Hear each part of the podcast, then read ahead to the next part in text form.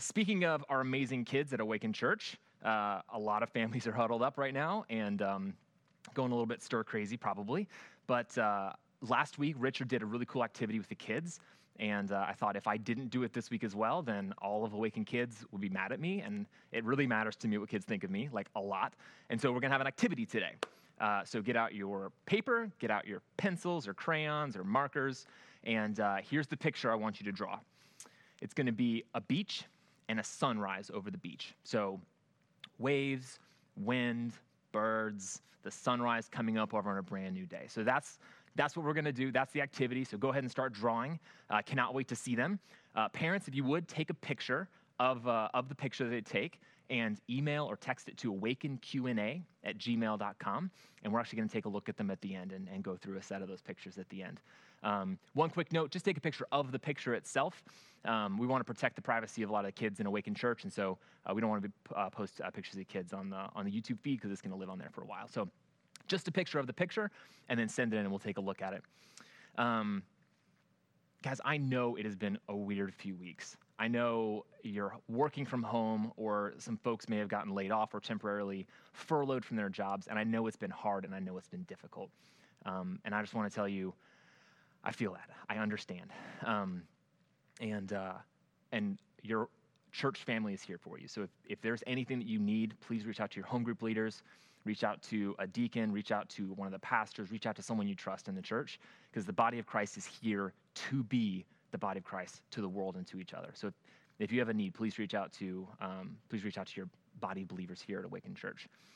One thing that I've been really encouraged by is that God has seen his people through significantly worse throughout all of history. That the same God who saw Corrie ten Boom through the Holocaust, the same God who was with David as he was being pursued by Saul, the same God that, uh, that, that helped um, people throughout persecution and plague. Um, Anne Frank was hiding in her attic for not two weeks, not two months, but for two years. And, uh, and, and our God is the same God that sees, sees people through tremendous hardship throughout all of history. Um, and He's called us to be here to minister to um, people in fear. And that's, that's a very common feeling that's happening right now is that there's a lot of fear. And uh, I just want to encourage you trust God first and don't do anything stupid. Trust God and wash your hands. Trust God and stay home. Uh, washing your hands out of fear is, is not what God wants you to do. He wants you to wash your hands out of love for the people around you. He wants, you're supposed to stay home out of love for the people around you. One passage that's been really encouraging for me is Psalm 46, verses 1 through 3. It says, God is our refuge and strength, an ever present help in trouble. Therefore, we will not fear, though the earth give way and the mountains fall into the heart of the sea, though its waters roar and foam and the mountains quake with their surging. God has placed us on this earth to be agents of his peace to people who are fearful. And right now, a lot of people are fearful. Um, and so, our goal right now is to reach this generation and to be ministers to this generation. Okay, so today we are going through, we're continuing a series through the Sermon on the Mount. And uh, Frank and Andrew and Richard have uh, gone through Matthew 5 and 6, and we're picking up in Matthew 7 today. So if you have your Bibles, go ahead and turn to it. Matthew 7, we're going to go verses 1 all the way through 14.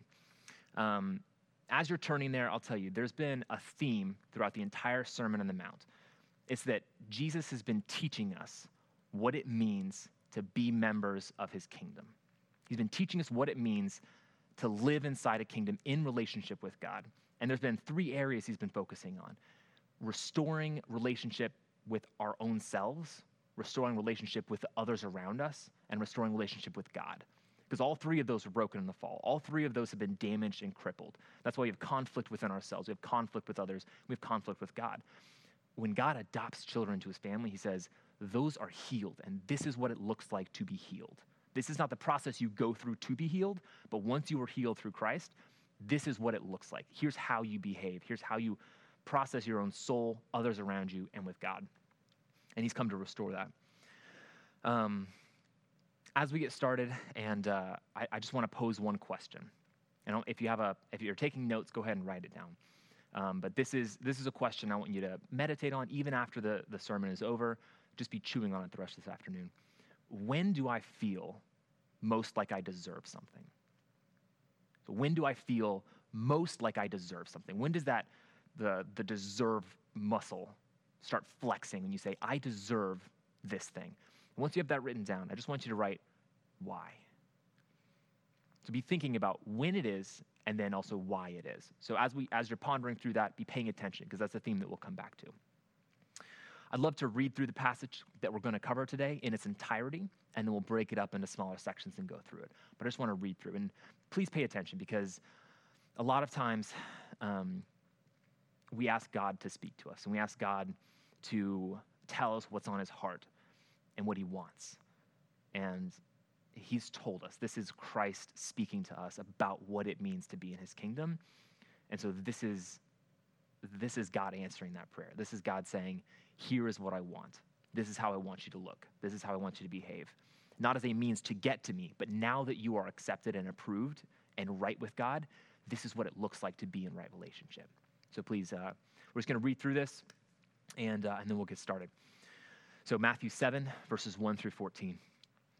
Do not judge, or you too will be judged. For in the same way you judge others, you will be judged. And with a measure you use, it will be measured to you. Why do you look at the speck of sawdust in your brother's eye and pay no attention to the plank in your own eye? How can you say to your brother, Let me take that speck out of your eye, when all the time there is a plank in your own eye?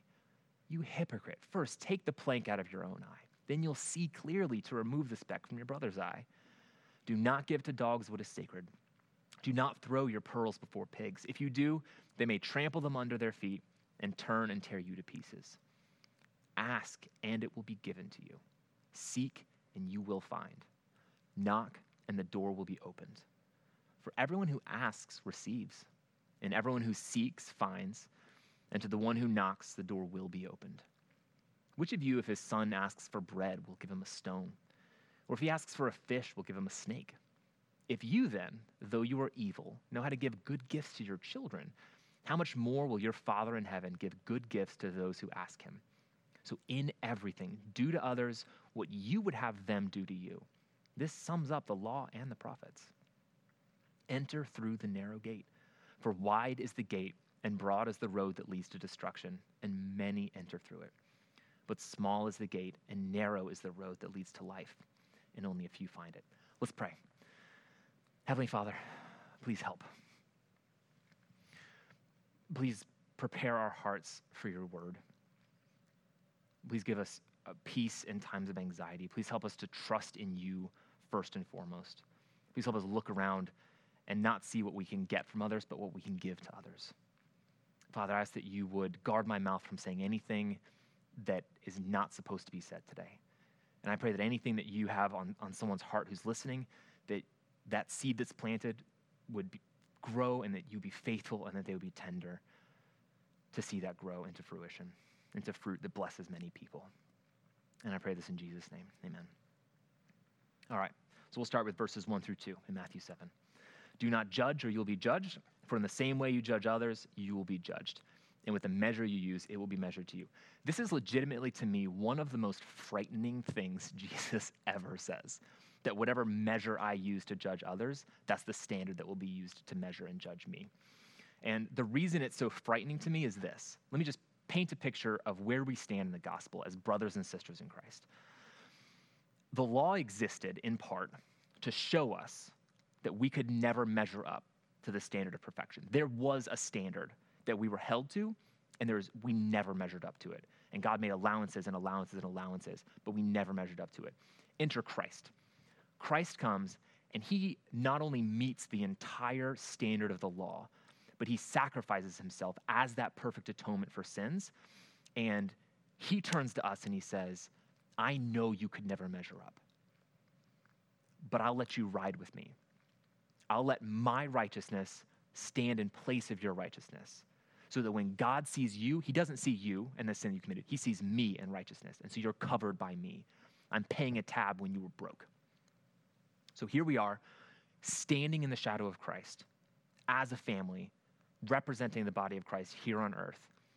And I pull out this ruler and I try to hold my ruler up to another brother and say, Oh, you didn't measure up. Oh, I, I he, look, this is the rule, and you didn't measure up. And God's saying, Look, you can introduce a law of your own if you want to, or you can introduce that standard to another brother in Christ, but it will never benefit you.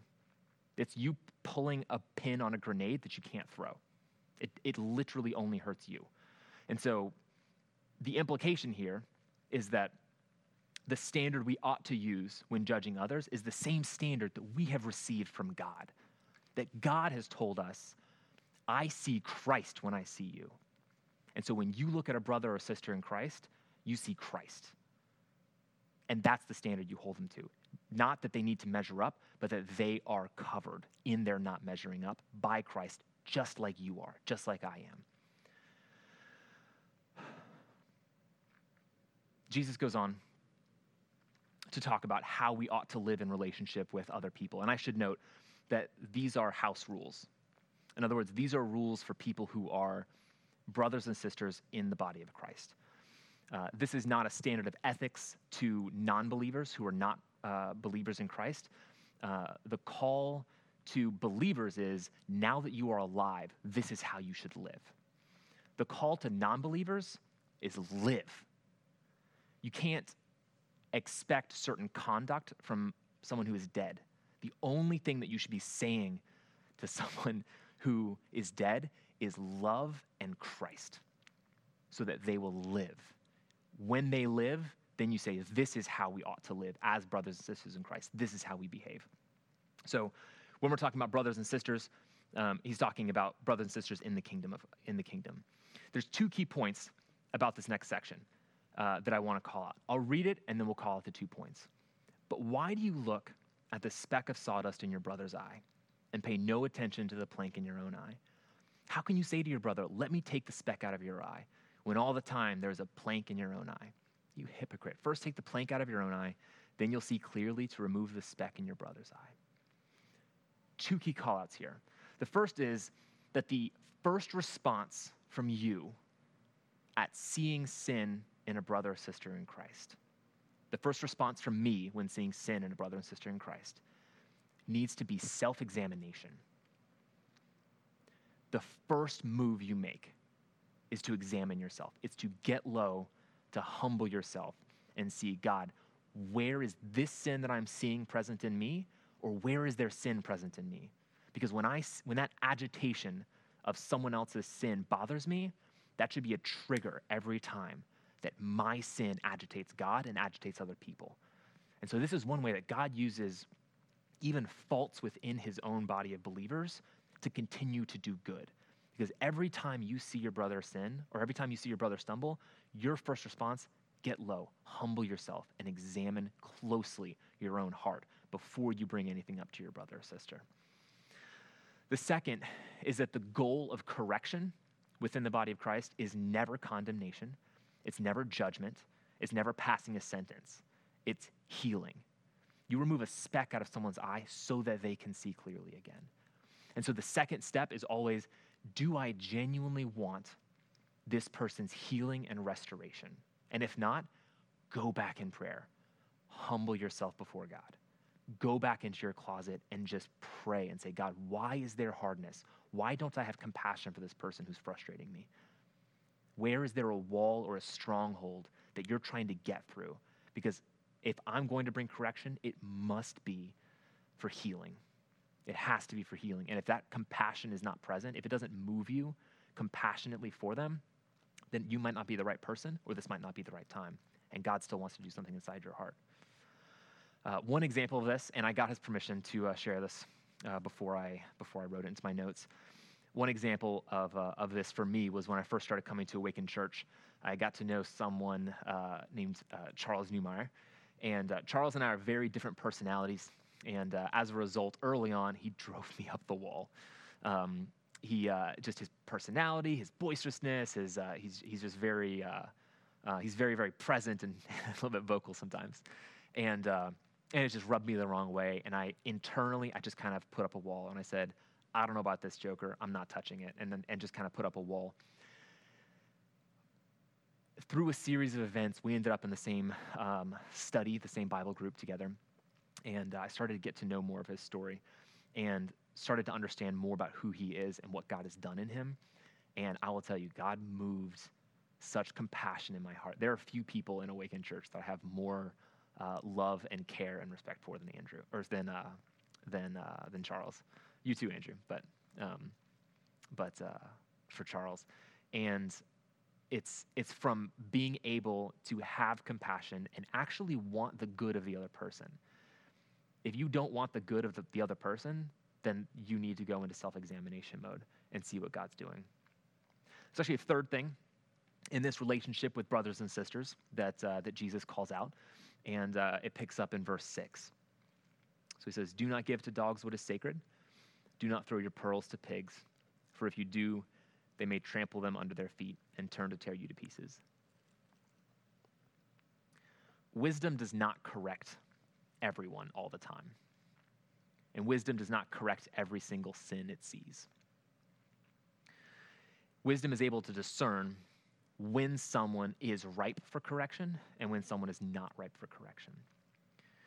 Um, and it takes discernment and it takes patience. I've always really loved this verse because it takes a very lofty principle of wisdom and discernment and timing and, uh, and knowledge of someone and compassion and connection, and it distills it down into this very earthly, guttural metaphor uh, imagine walking up to a herd of pigs and you have a handful of pearls and you just chuck them at them. Uh, a pig is not going to stop and say, Wow, this is so valuable. Thank you for giving me this gift. Because a pig, a pig cannot discern the difference between a rock and a pearl. They are exactly the same to a pig. And so you've just thrown a handful of rocks at pigs trying to enjoy their dinner who would just as soon run you over as keep on eating slop. And uh, this is actually a very common idea throughout Scripture. There's two sections in Proverbs that I want to call out. Proverbs 25 12 says, Like an earring of gold or an ornament of fine gold is the rebuke of a wise judge to a listening ear.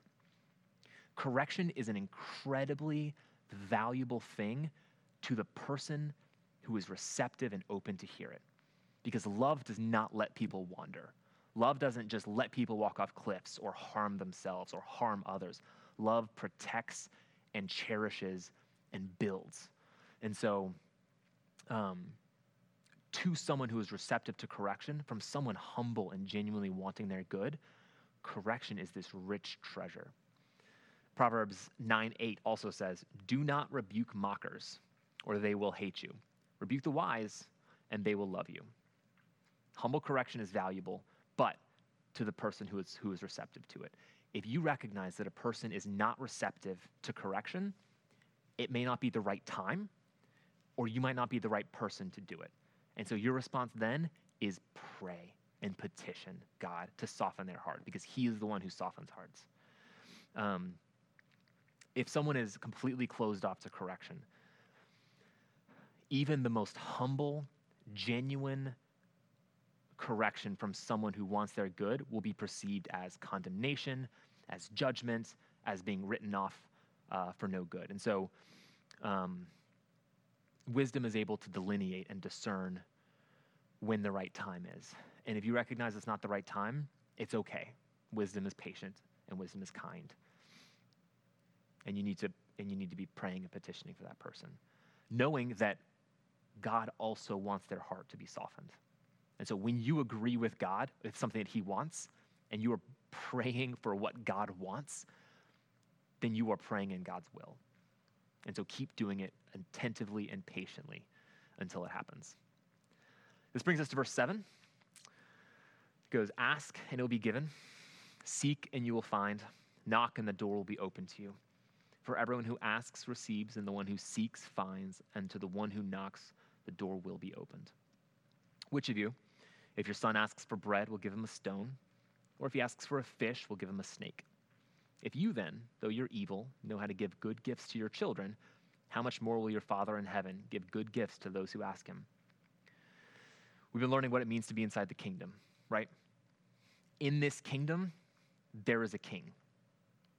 And it's not me, and it's not you. It's God. And this king is also our Father.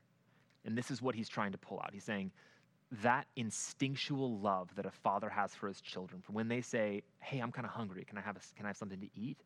A father doesn't give them rocks and say, Chew on this. Or when they say, Hey, I'm really thirsty, a father doesn't just give them a bag of sand and say, Deal with it. A father's love is toward his son and his daughter, and so he gives them good things naturally and instinctively. Uh, I was at the dinner table the other day, and uh, uh, Caroline had made a plate of waffle fries and uh, we were enjoying some delicious waffle fries. And Sam finished his plate. Sam is my oldest; he's two and a half years old, and uh, he finished his plate of waffle fries. And uh, he turned to me and he and he asked me for a bite of mine. And so I broke off a little piece and I handed it to him. And and that's the end of the story. It's not even a story; it's just a thing that happens because, of course, it happens. If your son just gives him a piece of waffle fry, it's, it's not a big deal. Um, what this is a complete side note. What cheered my heart was that he immediately took a little bit and then gave it to Charlie and then gave some back to me. And so every time I gave him some, he gave it to me and it was teaching him this, this concept of sharing, which was really beautiful to see. Um, fast forward to yesterday. So the Hopkins um, went to Sonati's Bakery to support local business and uh, they got some uh, eclairs and donuts and they brought them by the house and they dropped one off in the, in the driveway and you know, went out and, and, uh, and grabbed an eclair out of the box. And uh, side note, go forth and do likewise. Support local business if you're able to, uh, because a lot of them don't have the ability to, to weather through a long period of, of shutdown, and so they're relying on a lot of that. And then when you do, drop some off at my house. I will eat all food dropped off in my driveway, no questions asked, 100% of the time. So go get some local stuff, drop off a portion of my house. That'd be a fantastic arrangement. So I have this eclair, and it's amazing. And, uh, and I'm eating some of it, and Sam asks me for some of my eclair. And, uh, and I say no. And uh, you might be thinking to yourself, how can you say no to your son when he's asking for such a good thing? Or how could you keep it from him? And the answer is, I can keep it from him very easily because my arms are longer than his are. And so he's reaching, and I'm just, I'm doing this number. And it was very, very easy to keep it from him. But what you may not know is that Sam is both uh, gluten intolerant and lactose intolerant. And so he can't eat, he can't eat uh, gluten and he can't eat anything with uh, lactose in it. And an eclair is packed full of both. And so uh, to him, it would have looked like love or giving what he's asked. To me, I know that if I had given it to him today, his stomach would be upset. Uh, he would be in a lot of pain. It would be very uncomfortable, messy for him. And so love restrained even a delicious thing from my son because I know him. I know him better than he knows himself.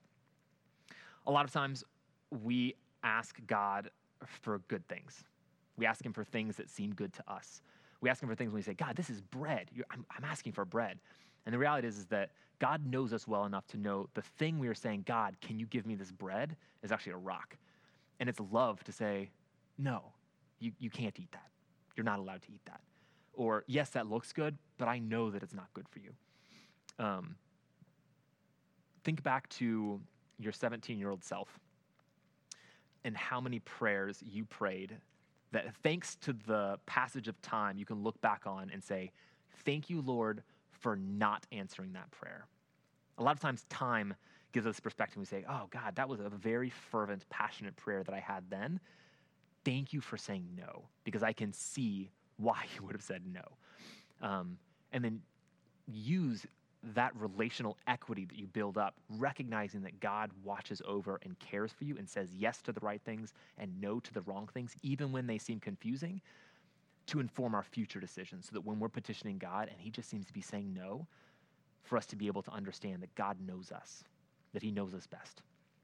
Um, when job loss comes suddenly, it's really easy for our first prayer to be for a job.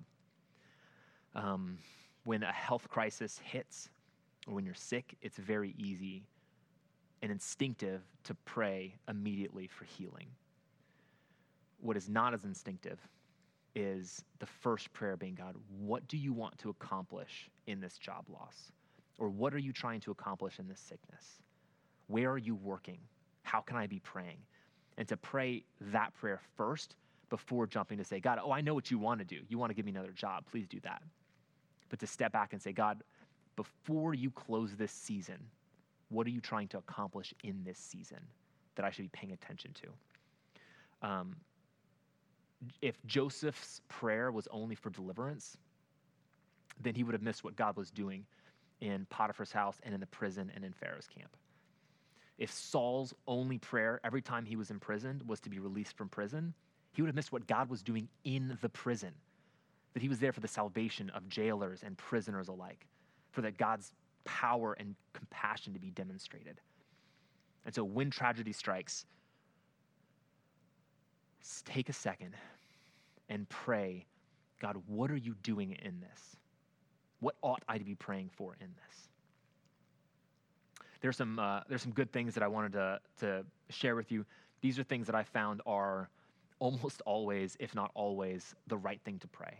And so if you're in a season where you're not sure what to pray or you're not sure what God's trying to do, here's some things that you can partner with God in prayer for. Pray that God's that pray that people's heart will be turned back to God. He wants that. He does. Pray that we would rely on God first before anything else. Pray that we would have our eyes open to what God calls us to do. Pray that when God speaks that we would obey quickly. And pray that God's people would know and follow his voice. This whole COVID 19 season that we're in right now, it's not chaos, it's a stirring. God is doing something. It looks like chaos, fear is easy, panic is easy. But God is doing something. And if if we don't pay attention, we might miss it. And I don't want us to miss it. I want us to see what God is doing, partner with it, and then execute it with diligence and faithfulness and excellence. And here's the promise that he gives For those who seek him, he will be found. When you seek God's will, you will find it. He is not unknown, he is not hidden. Look for what he's doing and then agree with him in prayer. This brings us to probably the most well-known verse in the Bible outside of John 3:16.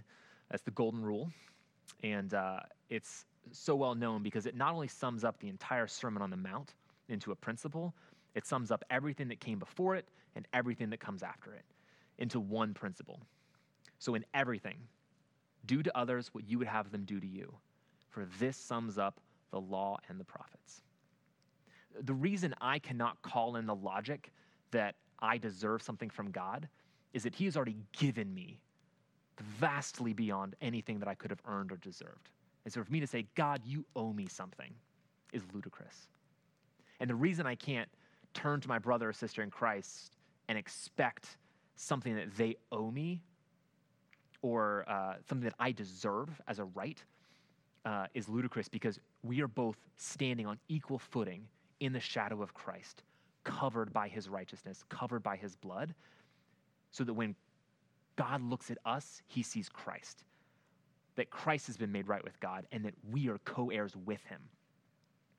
So rather than me trying to get my way, or rather than me trying to get things out of the people around me, my primary job, your primary job, is to seek others, to see where they have need, and to treat them like you would want to be treated. Uh, several weeks ago, Frank was going through the relationship series uh, here at the church. You're welcome to stream it online. You can listen to the audio version um, if you want to.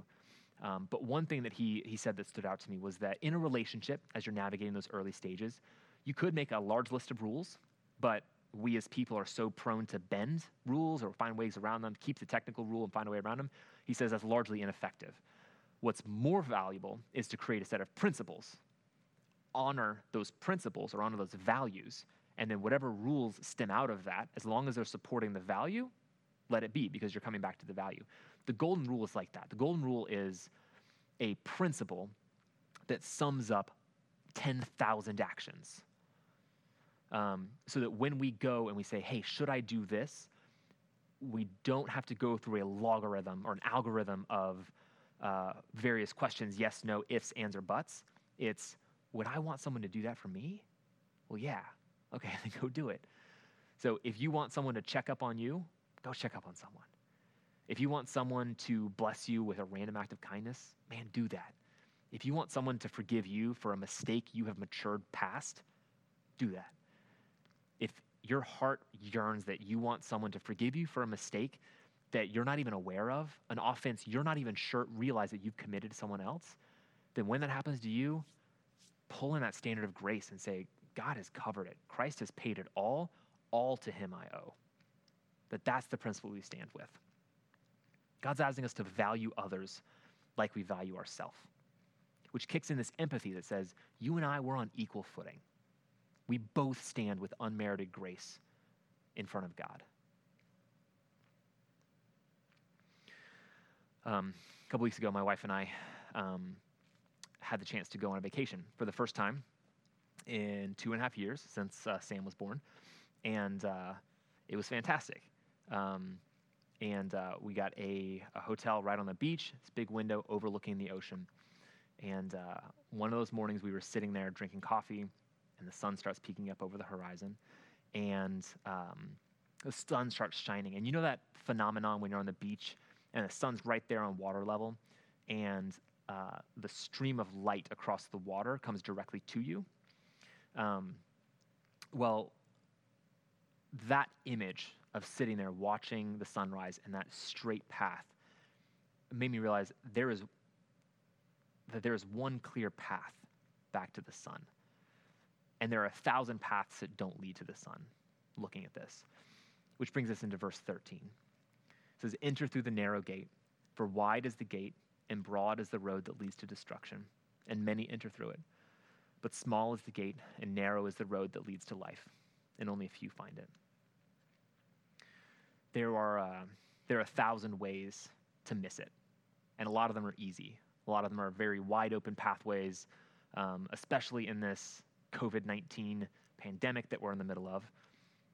Fear is natural and fear is easy. And everyone around you is probably feeling fear. Trusting God first is narrow saying, before I get out of bed, before I check my Facebook feed, before I check my news feed, before I say damage report and just try to see what went wrong with the world today or in the last 24 hours, that we go before God and we say, God, what are you doing today? How can I be part of it? How can I trust you and exhibit trust and love for you today? There is one path that leads to Christ. There's one path that leads to God, and it is Christ. And it's not hidden. He's made a way. There was not always a way. Christ is the way. Brothers and sisters, we do not deserve anything. And the reason we don't deserve anything is because we've not earned anything. The thing we've earned is actually death, but Christ has washed that away. And so for me to expect or to say, I deserve this from my brother or sister in Christ, is introducing a standard of rule that Christ has already covered. But I think there's something intrinsically in our hearts that want to be judge, that want to stand in God's place. And that's the part that we need to put down. And that's the part we need to sacrifice. But the trick of the kingdom is that everything that God asks you to lay down, everything that He asks you to sacrifice, is raised to life again. There's an old saying that says, What God takes away with His left hand, He gives back with His right. And I have found that when God says, no or not right now and you obey, it's like a seed dropping to the ground and it dies. It has to die. But once it dies and once it's planted in the kingdom, new life comes out of that and it looks nothing like the seed you were begging for. It's new life and it has this abundant life with it. And that's the path he's called us to. Anyone who walks this narrow path of following Christ first, trusting him first, will tell you it is not easy at times. It is hard but he has always met me and he has always guided me and he's always been there. And every time I've knocked, he's answered. And that's my encouragement to you. Is before anything else, before you rely on anything else, trust God.